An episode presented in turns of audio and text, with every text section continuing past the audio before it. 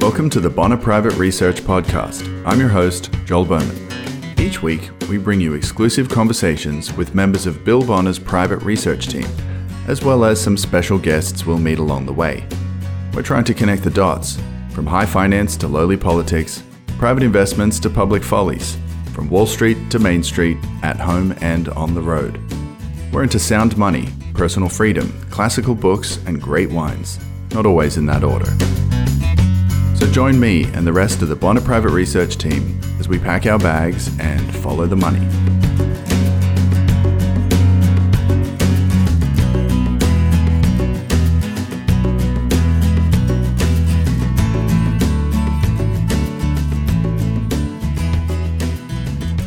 In today's episode, I'm joined by Bill Bonner to talk win win deals, violence at the voting booth, and how fake facts and the new media are pushing America's once stable center to the extreme fringes. You're a human being and you react to whatever you read, you react to what you hear, you react to what your friends are saying, and pretty soon you're caught up in it. Greetings, g'days, salutations, and saludos from Buenos Aires, dear listener. We're in week 32 of the two week quarantine uh, down here in Argentina. Whether you're listening to these words in north, south, east, or west, I hope you and your family are happy and free and making the most of this strangest of strange years. It is, after all, in times of adversity, when our resolve is properly tested, that we have the opportunity to most improve ourselves, to grow, to reflect, and to learn. It was Jean Paul Sartre, that wacky French existentialist, who once said, Never were we freer than under German occupation. Well, I don't quite know if I'd go that far, but I do know that a great many people who are enduring the lockdowns and quarantines and mandates and curfews and the shameless mission creep of the surveillance state are nevertheless making the most of this moment to rethink their own freedom and independence. What does that mean for you exactly? Well, perhaps it means re examining your workplace, as millions of people around the world have been forced to do over the past few months. Uh, perhaps it means rebalancing your investment portfolio, taking some of these sky high profits and using them to build some defensive positions. Or if you're a parent, as I am, it might mean taking another look at homeschooling or alternative education options for your children a subject that is as large as it is fascinating, and one that I hope we're going to get into as this conversation continues to develop in the months ahead. Then again, maybe you've taken this opportunity to learn a new instrument. I know Bill's been tinkering around on the piano up in Salta. Or perhaps you're getting around to all those books you promised yourself you'd one day read.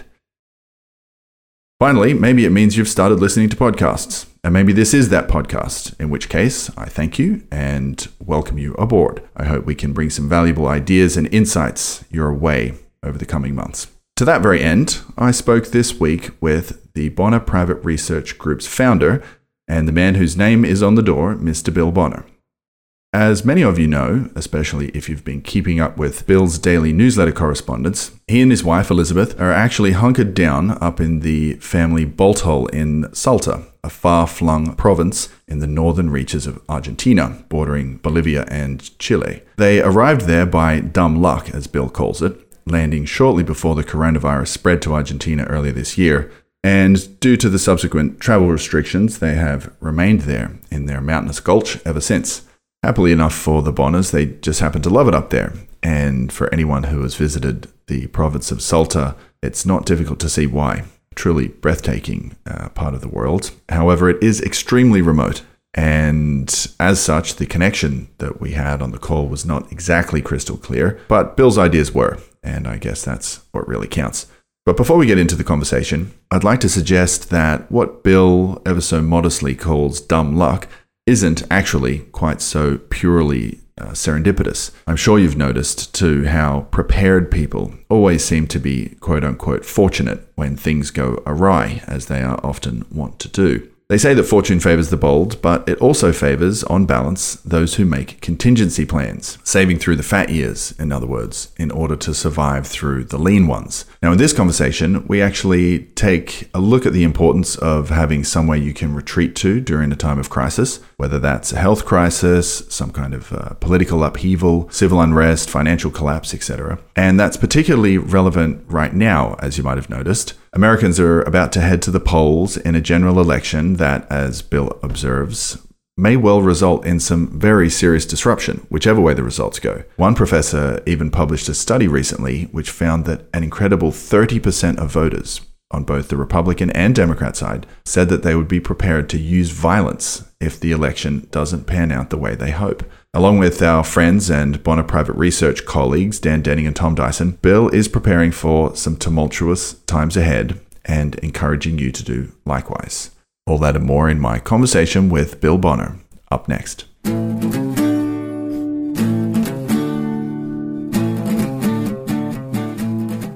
So how's everything how's everything doing up there? Well, it's getting worse and worse actually. The uh well, you know, Argentina is Argentina, and, and we are in a particularly bad little departamento Mm. where the uh, the mayor has decided that he wants to protect us from the outside world. So so nobody can come in or go out unless they pass take that test and then if they if they go to the city and come back they have to quarantine for 14 days. So so it's pretty darn slow around here. Wow, e- even slow by Salta standards. Yeah, even slow by Salta. There's no traffic on the road, by the way. Partly because they have police blockades everywhere. oh goodness. So uh, it's kind of crazy. So I guess that means a little bit more time um, tinkering on the ebony and ivory. You were you were mastering a couple of tango ditties last time we spoke, I think. Yes, and I I did learn those tango tunes, and I was very happy about that. Unfortunately, what went wrong was that it's so dry up here that the, the piano went out of tune. Oh, I can't get the tuner. I can't get the tuner up here because he can't. He, he doesn't have permission to come. So, uh, so I'm saying I'm saying a very out of tune tango song. yes, it's the it's the piano tuning, uh, Bill. It's got not, it's all the tool, not the player, right? Nothing to do with play. yeah. uh, so hey, we could since I've uh, it took us a bit of time to to get online here. Maybe we could just just dive right into the conversation if that's all right. Uh, if that's all right with you. Sure. Yeah. Uh, so uh, I think we'd probably be remiss uh, if we didn't address, the, you know, the big looming upcoming uh, election. It seems to be, even from down here at the very end of the world, that seems to be the only thing that dominates uh, the bandwidth, the news, you know, the, the mainstream news bandwidth. Um, and at this time in every election cycle, I feel like we hear, uh, you know, these big hyperbolic statements like the fate of the nation hangs in the balance and democracy itself is on the line and, uh, you know, this boy cried wolf type, um, type narrative. But uh, I'm wondering if you think that's just the media doing what the media does and just ramping up interest before the big, uh, you know, bread and circuses, or if, if this feels in some way different or peculiar to you, having you know been through a few elections uh, in in your time? Well, I, what I, I actually think is it's a the first time we've had a real election without issues. it's an election over, personalities. I mean, both both parties are kind of committed to more or less the same disastrous course of action, and one probably more enthusiastic about it than the other. But uh, what I really think is going on is we're gauging the level of Trump fatigue. I Mm, mean, there are people who just love Trump and they don't care what he does, and they don't seem to pay any attention to what he does, and they believe that he's made America great again, but there's no evidence of it that I can find. There's no statistics to show that that's the case, but but there are the Trump fans, and then there are the Trump haters, the people who've hated him all along, and they hate him largely for aesthetic reasons. You know, they don't like the way he talks, they don't like his crude manner, they don't like the bumblingness of him, the, the apparent stupidity and ignorance offend them. so they're that whole crowd that they just hate the guy. Yeah. And then there are the people in the middle who don't really know one way or the other, but uh, my guess is they're just getting a little bit tired of hearing Donald Trump on the news because Trump has dominated the American news for the last four years. Mm-hmm. Dominated it. I mean, he, he is the number one story of uh, the last four years, and I think I think the election is about whether people are tired of that or not. And Yeah. uh, maybe they are, maybe they aren't. Uh, looks to me like they're, that his appeal is fading, but you know he's a surprising guy, and he might surprise us once more. yeah, it does seem to be. You mentioned that he was, you know, the biggest news story, and, and of course we had that phenomenon. I think it was called Trump derangement syndrome, where I mean, you would have spoken to people Yeah. as I have over this past uh, three and a half years or so, where they can barely get through the first sentence of a otherwise cordial conversation without Trump entering, the, you know, the subject of Trump entering the fray in some way or another. But you, you think that Trump derangement syndrome is maybe giving away to Trump fatigue syndrome? Well, that's that's a hypothesis. We'll we'll find out when the election results are in. My guess is that's what's happening. Mm. And the Trump derangement syndrome is still very much with us. There are people, and the, the and the Trump uh, fans that use this all the time because they invented this theme. Because what it does, if you say these people hate Trump, they just hate Trump. Well, if you say that, that sort of pulls the rug out from any argument that they might make, like, by Mm. the way, he's bankrupting the country or he's doing something else. Because none of that matters to them. It's all about the man. Right. Do you like him or do you not like him? And if you don't like him, then you hate him. And if you hate him, then nothing you say about him will have any influence whatsoever because it's it's born out of hatred rather than any kind of rational thought. So anyhow, Hmm. that's been the nature of the discussion for a long time, still is, and I think in on, on November the third we'll find out how that plays out in the middle. We know how it plays out in both ends, but we don't know exactly how the middle of the road, not not committed, not particularly hating Trump, but not particularly liking him either. We'll see how that plays out with him. Mm. Yeah, it's an interesting uh, rhetorical tool where if you if you say that somebody is deranged, then you kind of give yourself a pass on having to deal with any of their points. It's it's almost a little similar um, from the other side when you call somebody. Uh, I don't know, a, a, a racist or a bigot or something. It's you almost excuse yourself from having to deal with them on a logical level, and you just throw the ad hominem in, and then Yeah, well, it is very much, very much the same thing. Very, very pernicious.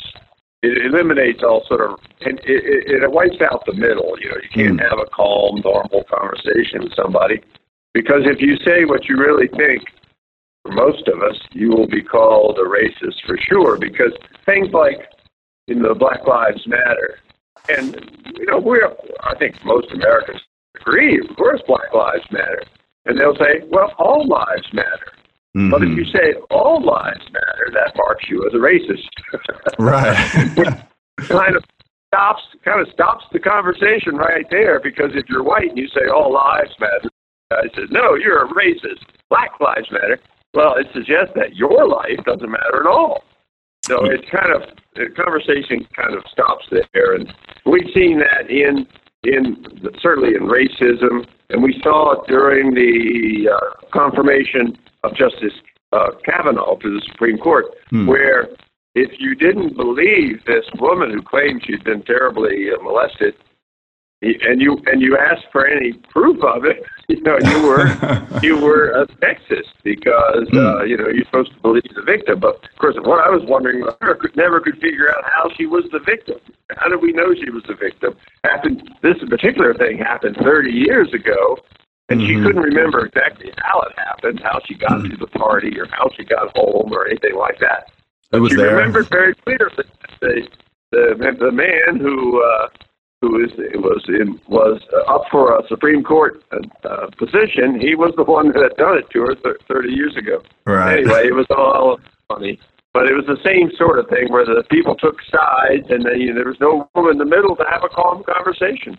Mm. Yeah, it's uh, uh, again to the. I mean, these aren't new tools; these rhetorical tools, and and the one that you mentioned uh, before, in particular with Black Lives Matter, that that really is a pernicious labeling of a movement because it it employs what we call uh, semantic overload, where you know you you say a very simple statement with which no sane person would disagree. You know the sky is blue black lives matter uh, you know wh- whatever it happens to be w- women are beautiful. And then if you if anybody goes against that very obvious statement uh, you assume you know you import so much additional uh, meaning into that statement so the black lives matter for example it's not only about the very obvious fact that most people is, you know, recognize that Black lives and indeed all lives matter. But if you go against that, if your point is on something like, hmm, um, I don't uh, agree with, you know, the I don't agree with uh, property is in uh, private property is an act of violence, or I don't agree that two plus two equals five, or I don't agree that, uh, you know, uh, neo-Marxist ideology ought to uh, be taught at government expense, then they go back to just accusing you of, well, so you're saying black lives don't matter? That's a very pernicious rhetorical tool. Yeah, well, it, it, it came out uh, most recently in the case of another Supreme Court confirmation, which is Justice Barrett, mm. who uh, was asked what she thought of global warming. And she said that her mind was not made up on the on the subject; that it had never come to her as a case, so she hadn't been forced to study it or come to a conclusion about it. And naturally, the uh, there's a whole big group of people who condemned her immediately you know, for being a climate change denier. how yeah. could she not? How could she not know? anyway, it was it was pretty funny. And then, come to think of it, another thing like that happened very recently about uh, not climate change, but this time about COVID mm-hmm. in which uh, Dr. John Atlas, who is the presidential advisor, and has a PhD in some sort of uh, science, and he said uh, he said uh, he was asked about masks, and he said, uh, "Do masks work?" He said, "Well, no." You know, and he went on to clarify what he meant by that, but immediately mm-hmm. he was branded as uh, you know, as a, somebody who just dropped from the trees. And, how could he not, not say that masks work? Well, of course they work. No, I don't know. Anyway, so you get the, and, and by the way, on that comment that he made trying to explain what he meant, Twitter suppressed it, you know, as they do, because it was misinformation. It was just right. the guy's opinion about how masks work. But anyway, that's what we're getting to now. So you can't have an opinion. This is the right one. Right. It's it's particularly. I mean, the irony runs pretty thick that that skepticism used to be at the very heart of science. I mean, skepticism is a is one of the founding ideas uh, behind you know testing a hypothesis, remaining skeptical until evidence comes in. Now, if you if you voice any skepticism, uh, as you said, you're you're branded as a denier, which in itself has a has a, a very uh, it's a very underhanded kind of um, pejorative. But anyway, we might not get into that. But yeah, so, yeah, it, it, now, yeah, now you have to be a believer. Right, you right. have to believe a whole set of things, which are are often just kind of idiotic or unproven or mm-hmm. just wishful thinking many times. And uh, but that, that's what the, the media seems to call for. So yeah, on that point of media, you mentioned Twitter suppressing, um, you know, particular stories that, that, run against the grain of their uh, of their position, let's say. And and most recently, in the last week, we saw uh, Twitter and I think Facebook as well were uh, at least accused of suppressing some of the stories that came out about Hunter Biden, uh, Joe Biden's son and Twitter was suspending people's accounts that were sharing the the New York Post story on that kind of stuff. I I wonder what your opinion of is uh, of the media and the new media. Uh, you know the new mainstream medias, which are what people repost on Twitter and Facebook. How much you think that they are driving a wedge between you know what we kind of know as the quote unquote coastal elites and the quote unquote people in flyover country. Yeah, I don't have a very original opinion about that, but I remember when I was growing up back in the 1950s and 60s, everybody had the same news. We all had Walter Cronkite and NBC Nightly News, and we all, and, and you know, good or bad, it it, it uh, kept people together a bit because they all started with the same basic facts. And today, people have very, very different facts because the, you can get any fact you want on the internet. And as as you move out on the spectrum of looniness, you know there are more and more loony people out there with more and more loony conspiracy, various kind of crackpot ideas on any subject. So I think right now the, the news media has become very much more uh, niche oriented, oriented to specific niches which have, uh, and it serves as a consumer product. So what do people want? They want they want ideas and information that uh, flatters them, flatters their ideas, confirms their notions, whatever they are. And now that the media, the, the new media, can be niched out, uh, you can get any, any dopey thing you want. And uh, that's good in a way because we, that encourages skepticism to some level, and the skeptic can go on there and find all kinds of things out. But on the other hand, it allows for a very fragmented population with people with very, very different ideas based on very, very different information sources. And not surprisingly, oh, I saw, saw something recently in the news which I thought was kind of interesting. Uh, some professors have done a study and they find that a third, a third of both Democrats and Republicans said that they would be willing to use violence if the election doesn't go their way. Mm. Now, I presume that means they'll use violence if the election doesn't go that way, and they think that the election has been stolen from them. But in today's media, it's so easy to think that the election is being stolen because there are bound to be all kinds of crackpots who believe it and earnestly believe, and there may even be a lot of evidence for it. So before, you know, that's one of the odd things that before, in the old days, 50 years ago, an election could be stolen, as arguably it was by John Kennedy in Chicago. But still, the, the, the, the public was okay with that. It was a, it was stolen fair. stolen fair and square, yeah. it did not drive a wedge between the, the uh, between people, and there was no hint of anyone being willing to use violence to overturn the results of an election. But now, with this with this new media, new ideas, and very uh, and appealing to people who are getting pushed out from the middle by, by the fact that the middle is actually failing. I think that's the big story. The middle the middle ground, the ideas that shared by both Democrats and and uh, Republicans in Congress, for example, and by mainstream economists and by most of the right-thinking world, are false and they are detrimental to people's well-being, and and people feel it even though they don't understand it, and so they go to the extremes because they think something is deeply unfair. And they go they and they go looking for extreme views on the internet, and they find them. And that pushes this kind of divergence of opinion and this willingness to confront in a violent way, if necessary, ideas that they find abhorrent to them.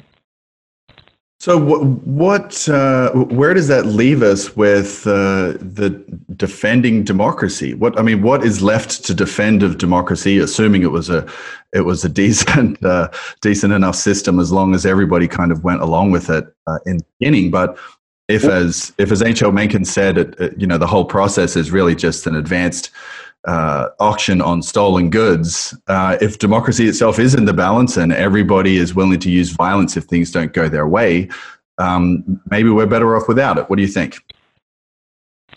Well, I don't know. I, I think democracy. I wouldn't go that far. I, I think, to me, it's not democracy that's been successful. Hmm. It's because democracy is, is largely a fraud in a lot of ways. You know, people think that they get that people wait in line for, to vote and they think their vote's going to make any difference. Well, all the evidence is it won't make any difference at all. Mm. First, it won't change the election results, and even if it did change the election results, it wouldn't change what happens after the election comes because politicians are driven by forces that you know, in any government, doesn't matter what you call it, always there's a small elite that take over and actually run it. And those people do it for their own benefit. It doesn't matter how you vote. And not a, at least not fundamentally. At the margin, sometimes it does.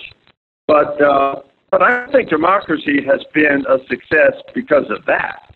I think it's what really has been a success is consensual democracy, which is the way in which people informally come together and agree that they're not going to do anything too horrible to one another.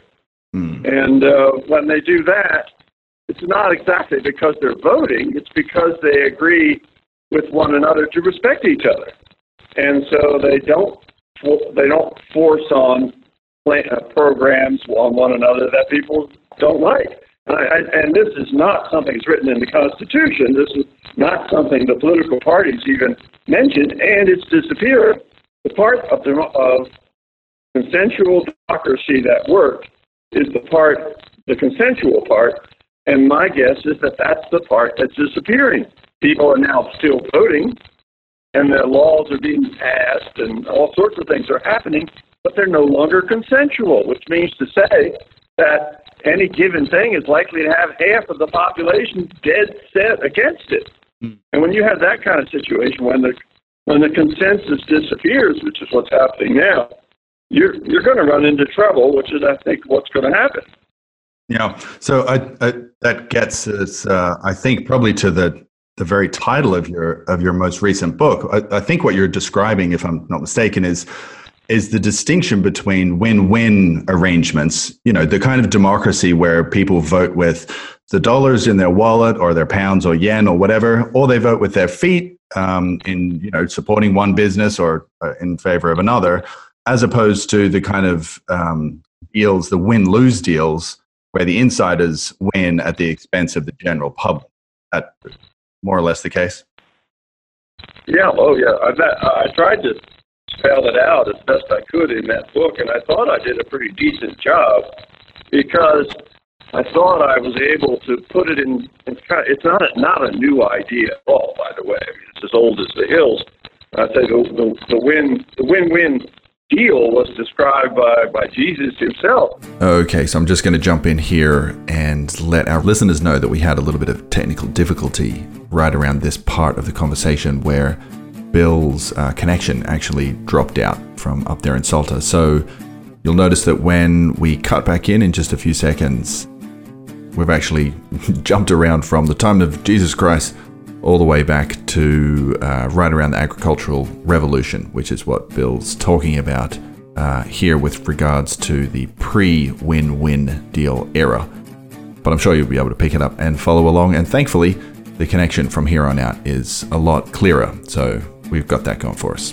Okay, back to the conversation. It was a it was a zero sum uh, economy back. I mean, no, there were no entrepreneurs, there were no business people, there was no capitalism and there was no profit. So if you wanted to get ahead, the only way to get ahead was to kill somebody and take his stuff, which he didn't have much of, take mm. his land, take his women, whatever he had that you could take. that was really the only way. And when you look at the bones, bone record is is really rather uh, compelling. It, it shows that that in prehistory, people were killed very often. The murder rates were very high. Remember that guy they found in the uh, in the uh, frozen in Switzerland they called Otzi, and he had been there for five thousand years or so. And when they examined him, they found that he too had an arrow in his chest. Mm. He had been killed, murdered. So it's very common. And then re- you read the you read the Old Testament, and you are aghast at how violent they were back then. And this was the God telling the the uh, you know the Israelites to go out and kill everybody.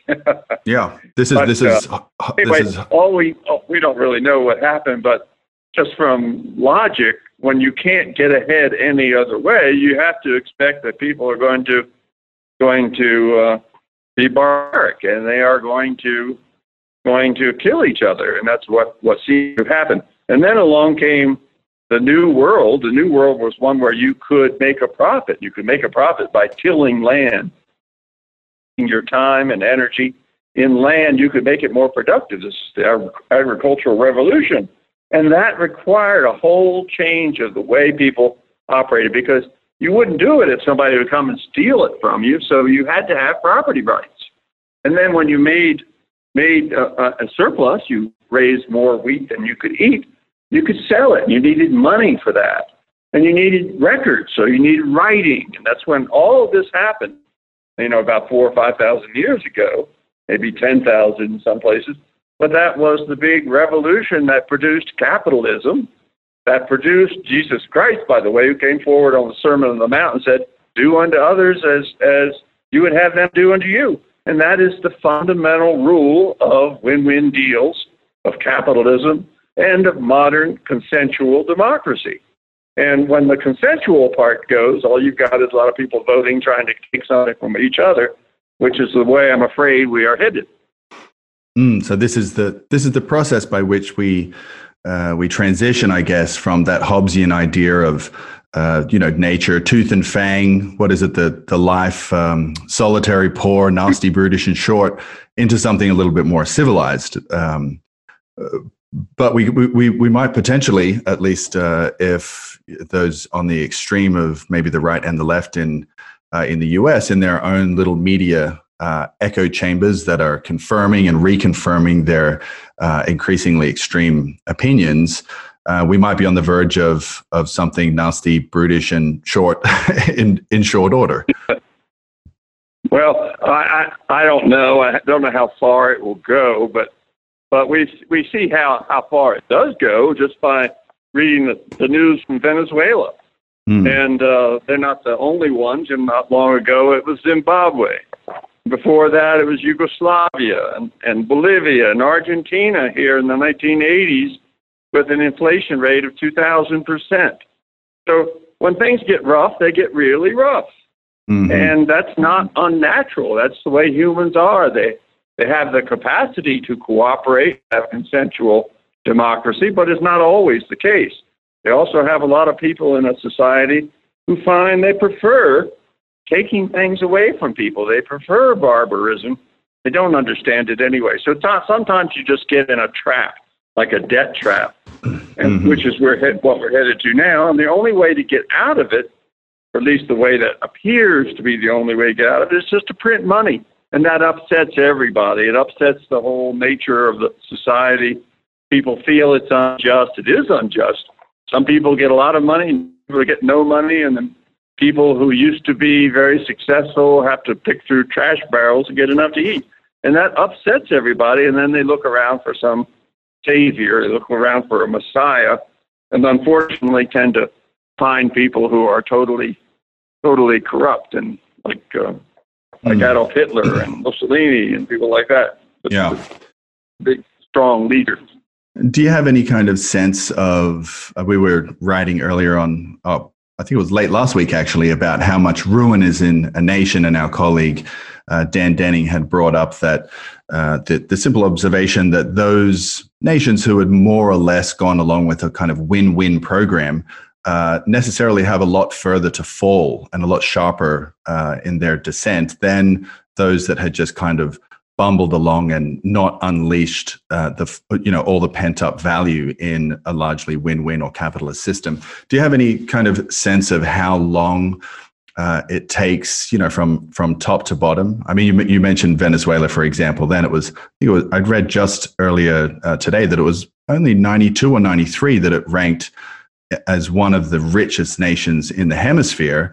And then, of course, you know, within sort of a quarter of a century, which is, you know, that's really just a blink of an eye, they'd gone to, uh, you know, the government um, massacring unarmed civilians, which is, you know, that's a, that's a pretty, you know, a pretty precarious uh, uh, position in such a short time to find oneself in. Do you have any idea uh, uh, how long the U.S., you know, how much ruin that good nation has in her?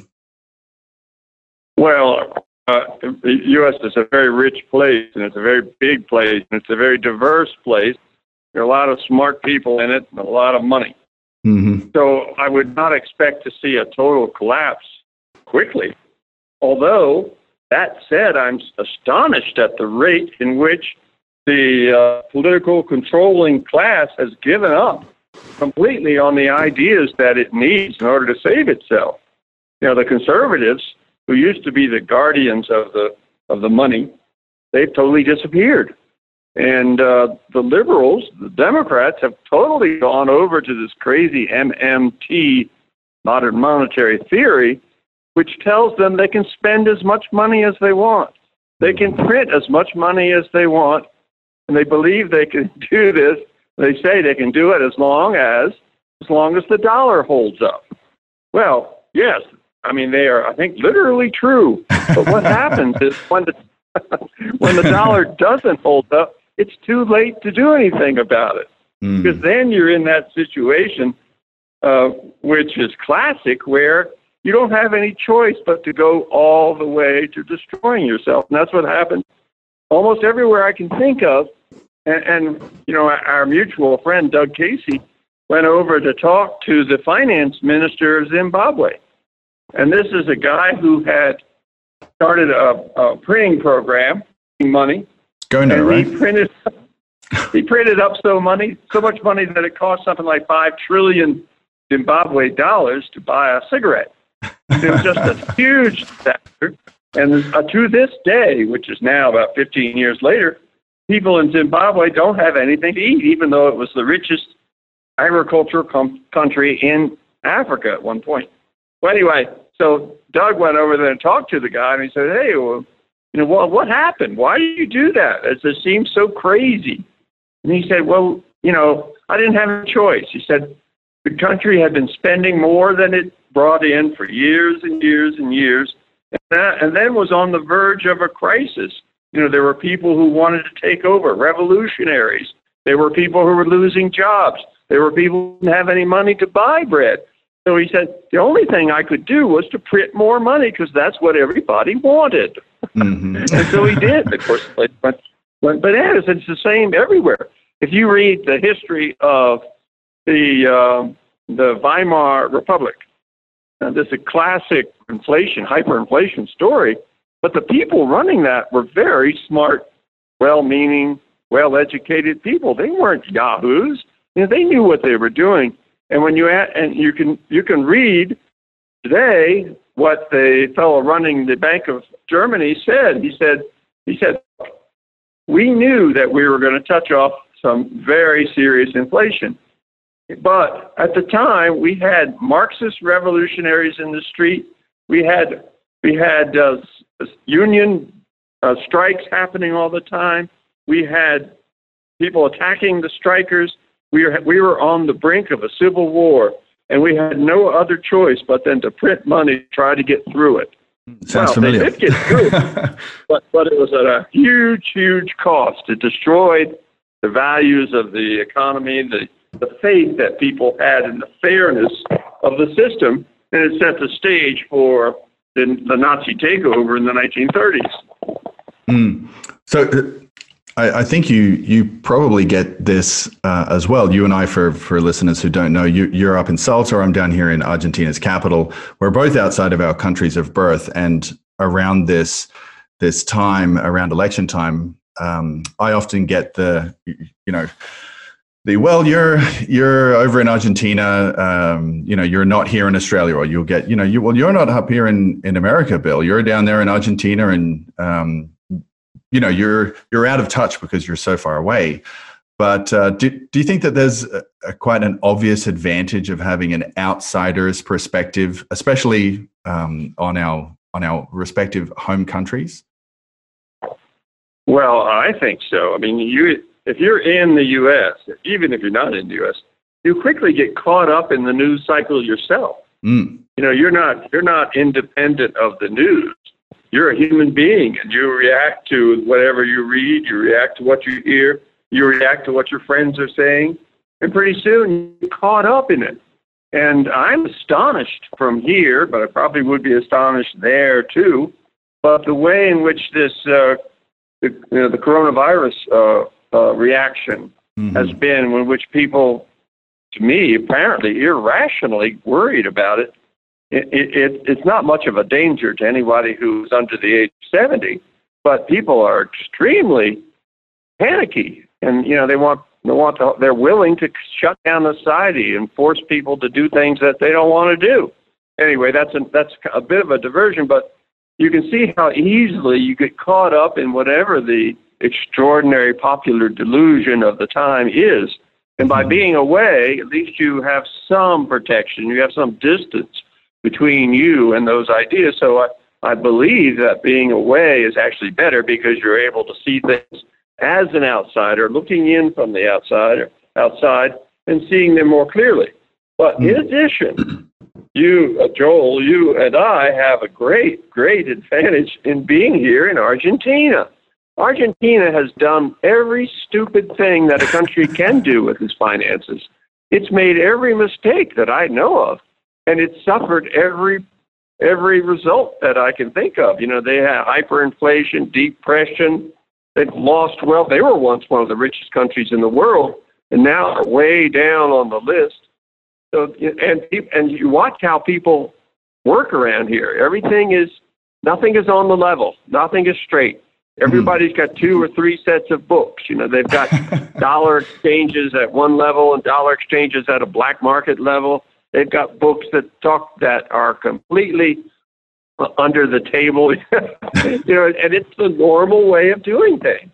People exchange invoices. Uh, you know, I've seen it done where a guy gives one person an invoice for services rendered, which were never rendered.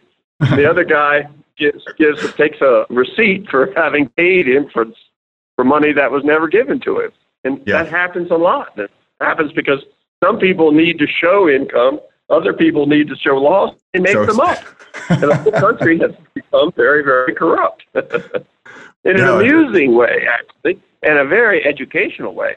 So I feel like by studying what's going on here and how people react, right now the inflation rate here is said to be around 50%, but could be headed to a thousand percent for all anybody knows. And uh, you see how people react. How do they? What do they do? What do they do with their money? How do they protect themselves? Well, it's fascinating to me, and I think useful to to our U.S. bound readers. Right. another mutual friend of ours down here who uh, who resides in Buenos Aires was telling me just a couple of weeks ago. He went through the actual tax laws, which must have been a, a tedious and odious task. Uh, but he went through the, the, the tax laws here and discovered that if all of the laws were applied as they're written on the books, then the average business owner here would have to pay something like 120 or 130% of their net revenue in taxes, which is obviously, obviously you can't make that yeah, well, up in one, volume. There's one thing you can count on is that the Argentine businessman is not paying the taxes that are required of him by the law. Yes, it's a, a national sport. yeah, it's a national sport. And I had a lawyer here because of something I wanted to do and and then I found that what I wanted to do would be, I'd be prohibited from doing it because I was not an Argentine. And I asked him about it, and he said, "Oh, Bill, don't you don't you understand? This is Argentina. Of course you can do it."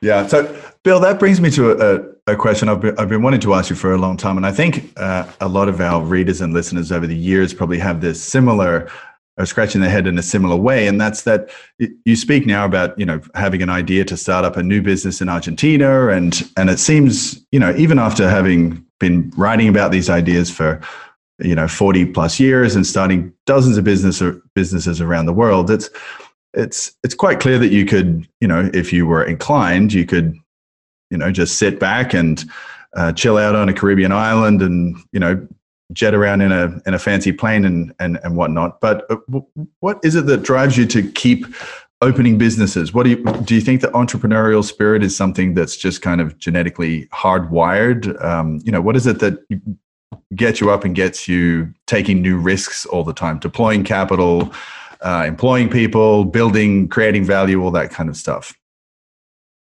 Well, I I don't know why I do it particularly. I just find more interesting than not doing it because you know people when you uh, you know, I, I turned 72 years old just a few weeks ago, and I did. Somebody did ask, "Well, isn't it time for you to retire?"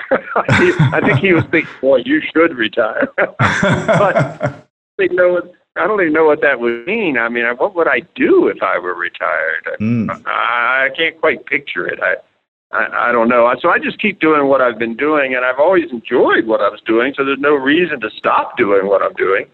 I, I, uh, I work, I work hard, which is to say, I start at seven and end at seven mm-hmm. uh, which is more than maybe the typical person. But I don't. I work in a way that I like. I'm always trying to figure things out, or I'm writing, or I'm talking to somebody about a business opportunity or something or other. So I I just enjoy it. and I'm just doing what I enjoy, and uh, actually they don't pay me for it anymore. Probably why. wisely they don't pay me, but uh, it's uh, but it's just it's still fun to do. Well, uh, I, for one, am very uh, grateful that that you have that drive because one of the new ventures that you've uh, started up lately, just in in the midst of uh, of the pandemic malaise, is uh, the Bonner Private Research Group, uh, about which we're we're endeavoring with our, our friends Dan Denning, Tom Dyson, and and Mr. Mayer, Mr. Chris Mayer will be in, involved, of course, there. Um, I was interested that you that you wrote recently, all the trends that you have been observing, all the dots that you've been connecting, um, you know, be they political, economic, social, cultural, etc., over the past 40 years, you see those accelerating right now. Uh, and I wonder how you you see the this private research group fitting into that, how we could be of of value to uh, people out there who, you know, they listen to the media, they're they're you know subject to that kind of boiling frog uh, analogy and you know how we can uh, you know help kind of lay the picture out for them and and try and explain what it is we think is going on in the world well i think the the difference between what we're doing and the typical financial service is doing is we're much much more i'd say big picture oriented long term oriented uh, maybe philosophy oriented. We we are trying to figure out what's going on, and we want to figure it out in a historical way. We are not concerned making profits tomorrow. We're not concerned with trading techniques. We're not concerned about what's the next tech breakdown, break breakdown, breakthrough. Interesting Freudian slip there. Yeah. So, so, so it uh, it leaves us free to to think more deeply about uh, what what's really going on and what's really important. And part of the conclusion we came to about a year ago, or maybe a little bit more, was that things were going to get rough, and that people should uh, take some of their and make sure they have a bolt hole somewhere. That's been one of Dan's favorite subjects because when things get rough, there's not much you can do. You know, it's not a, unless you're some really fancy uh, speculator. You your your goal will be not to lose money and not to lose your bearings. You know, stay when your crowds go mad from time to time, and you don't want to be in that crowd. So our advice, and this is just one part of our advice, is that things are going to get rough for a lot of reasons that we write about every day. And when they do get rough, there's not much you can do except protect yourself, and you can protect your money and we thought a lot about how to do that. We mostly come to the conclusion that right now you should own gold, at least a heavy proportion of them, and make sure you're not too dependent on the dollar, et cetera, et cetera. But uh, you need to protect your life and you need to protect your freedom to think and your, you need to protect your independence. And for that, we think you need a place where you feel comfortable where you know the mobs aren't going to run down the street and where the government's not going to come after you and so on and so on.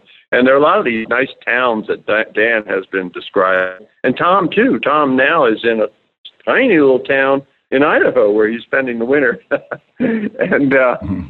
so so we're we're trying to think a little bit broader and more deeply, and we're trying to we appeal to people like ourselves who have want to who want to do something other than just try to make a quick buck. And that involves usually saving and protecting family money over a long period of time. Mm. So we'll be looking uh, in coming issues, coming episodes, coming uh, writings and research reports at uh, not only financial independence and how people can play defense largely in what we think is probably a very uh, going to be a very uh, unpleasant market uh, for many reasons, but also um, uh, helping people discover some political independence, as you said, and also geographic independence, which I wouldn't have thought this just a couple of years ago, but uh, is something that I think people who are living in in big cities, particularly you know Chicago and Seattle and things like that, that's that um, aspect of of uh, freedom and independence is becoming you know all, all the more critical and very quickly too. But we'll be talking about that uh, as well in our coming musings, right? Okay, and, uh, and Dan is probably the person to talk to, or Tom actually. Both of them have done much more than I have in trying to figure that out. Right. Well, we'll have uh, we'll have those guys on on the program as well. But uh, uh, Bill, thanks again for taking the time today. I appreciate your patience with a few technical difficulties. That's that's all right. It's still it's still amazing to me that we can have this conversation. Thanks for listening to this episode of the Bonner Private Research Podcast. You can find more conversations like this in the members only section of our website at bonnerprivateresearch.com. If you would like to contact us, please address compliments and complaints alike to podcast at bonnerprivateresearch.com. We look forward to hearing from you either way. Until next week.